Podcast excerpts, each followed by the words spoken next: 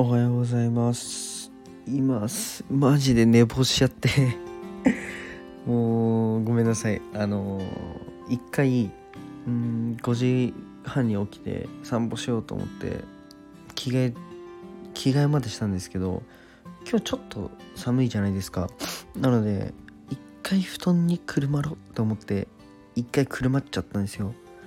もうそれが最後2時間経ってました。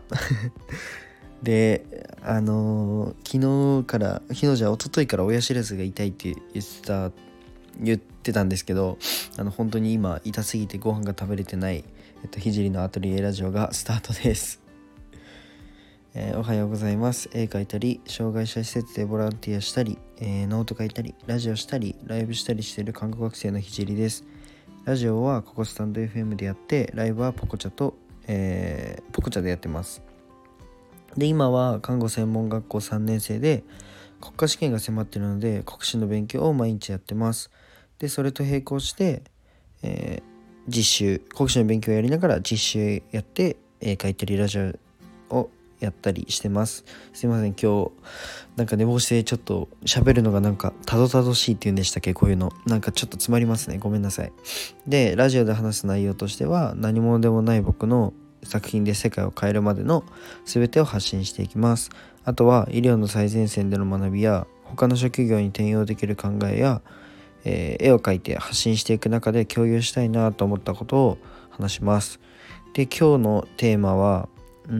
ん多分 いやあんまり考えてないんですけど楽しいおデザインっていうテーマに多分落とし込まれるかなって思います。でちょっと今やってることを整理すると今は、えっと、精神の実習で、まあ、心の病気を学ぶ実習に、えー行ってます。でどんな治療をしているのかなとかコミュニケーションはどうやって取るのかなとかそういう勉強しててなんか幻聴の方とか幻覚の方にはコミュニケーションであの肯定も否定もしちゃいけないっていう風に教わったのでそこら辺のコミュニケーションがすごい難しいなと思ってすごい勉強になります。で僕将来障害者施設を立ち上げたいと思ってるのであのやっぱり精神の領域が欠かせない分野だなと思ってあのコミュニケーションをどうやって取っていくのかっていうのをまあうんしっかり学習して自分が立ち上げた時になんだろうその職員とかに共有できるようにしっかりここで学んでいきたいと思ってます。でテーマ開始にちょっと入ろう入入りようだって 入ろうかなと思うんですけど昨日ちょっとライブ配信をしててあの絵描き配信を始めました。で担当直入に言うとめちゃくちゃ楽しくて、まあ楽しくないとやっぱり継続できないなっていう風に思いました。でライブ配信は毎日配信を以前3うん違う半年継続していてあのまあある理由でやめちゃったんですけどあのー毎日2時間ぐらいを2時間夕方に1時間あ2時間えっと夜に1時間から2時間。だから1日の合計が3時間から4時間、うん、と毎日配信していました。でえっとあとはうーんまあお絵描きもう今毎日1時間は描くようにしてて、まあ、描いたらあのじいちゃんがそれを見せ見ると喜ぶので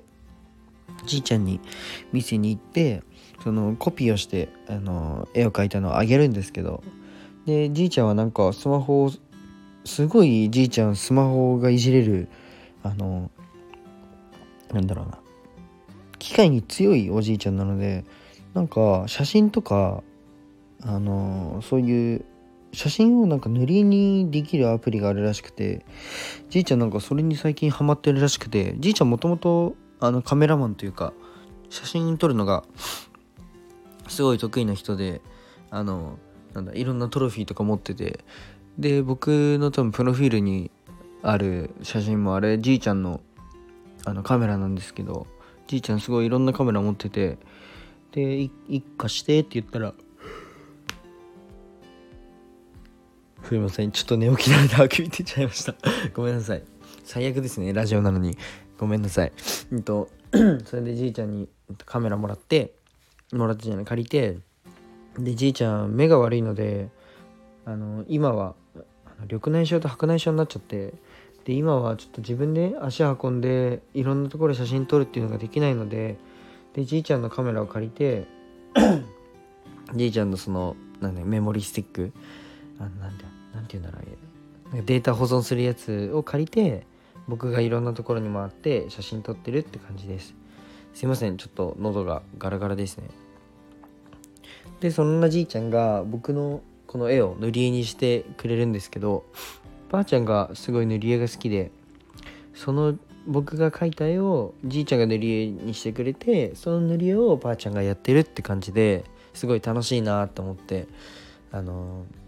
それがあるとやっぱり継続してできますね。どんなに眠くてもあもうちょい描くかとかやっぱできますね。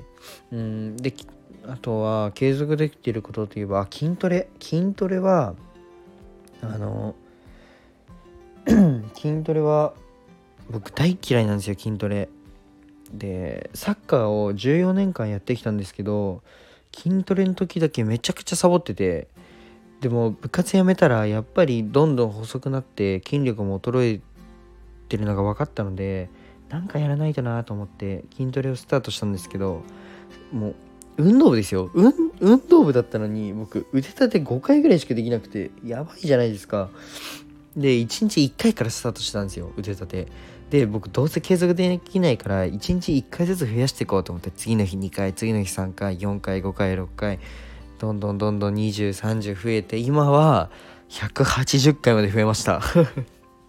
すごいこんなにできるようになると思わなかったんですけどやっぱり1日1回増やすっていうのが僕の中で楽しさになってて楽しさを感じられるようになっててだから継続できるなと思って。あの達成感や楽しいっていう感情を得られるようにすると継続できるなっていうのがこんな継続できないポンコツな僕でも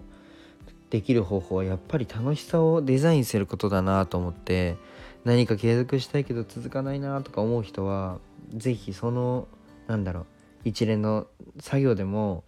うん、中に楽しさを落とし込んであげてどうしたら楽しくなるかなって。勉強もつまんないじゃないですか。でも例えば僕だったらあの1週間に1回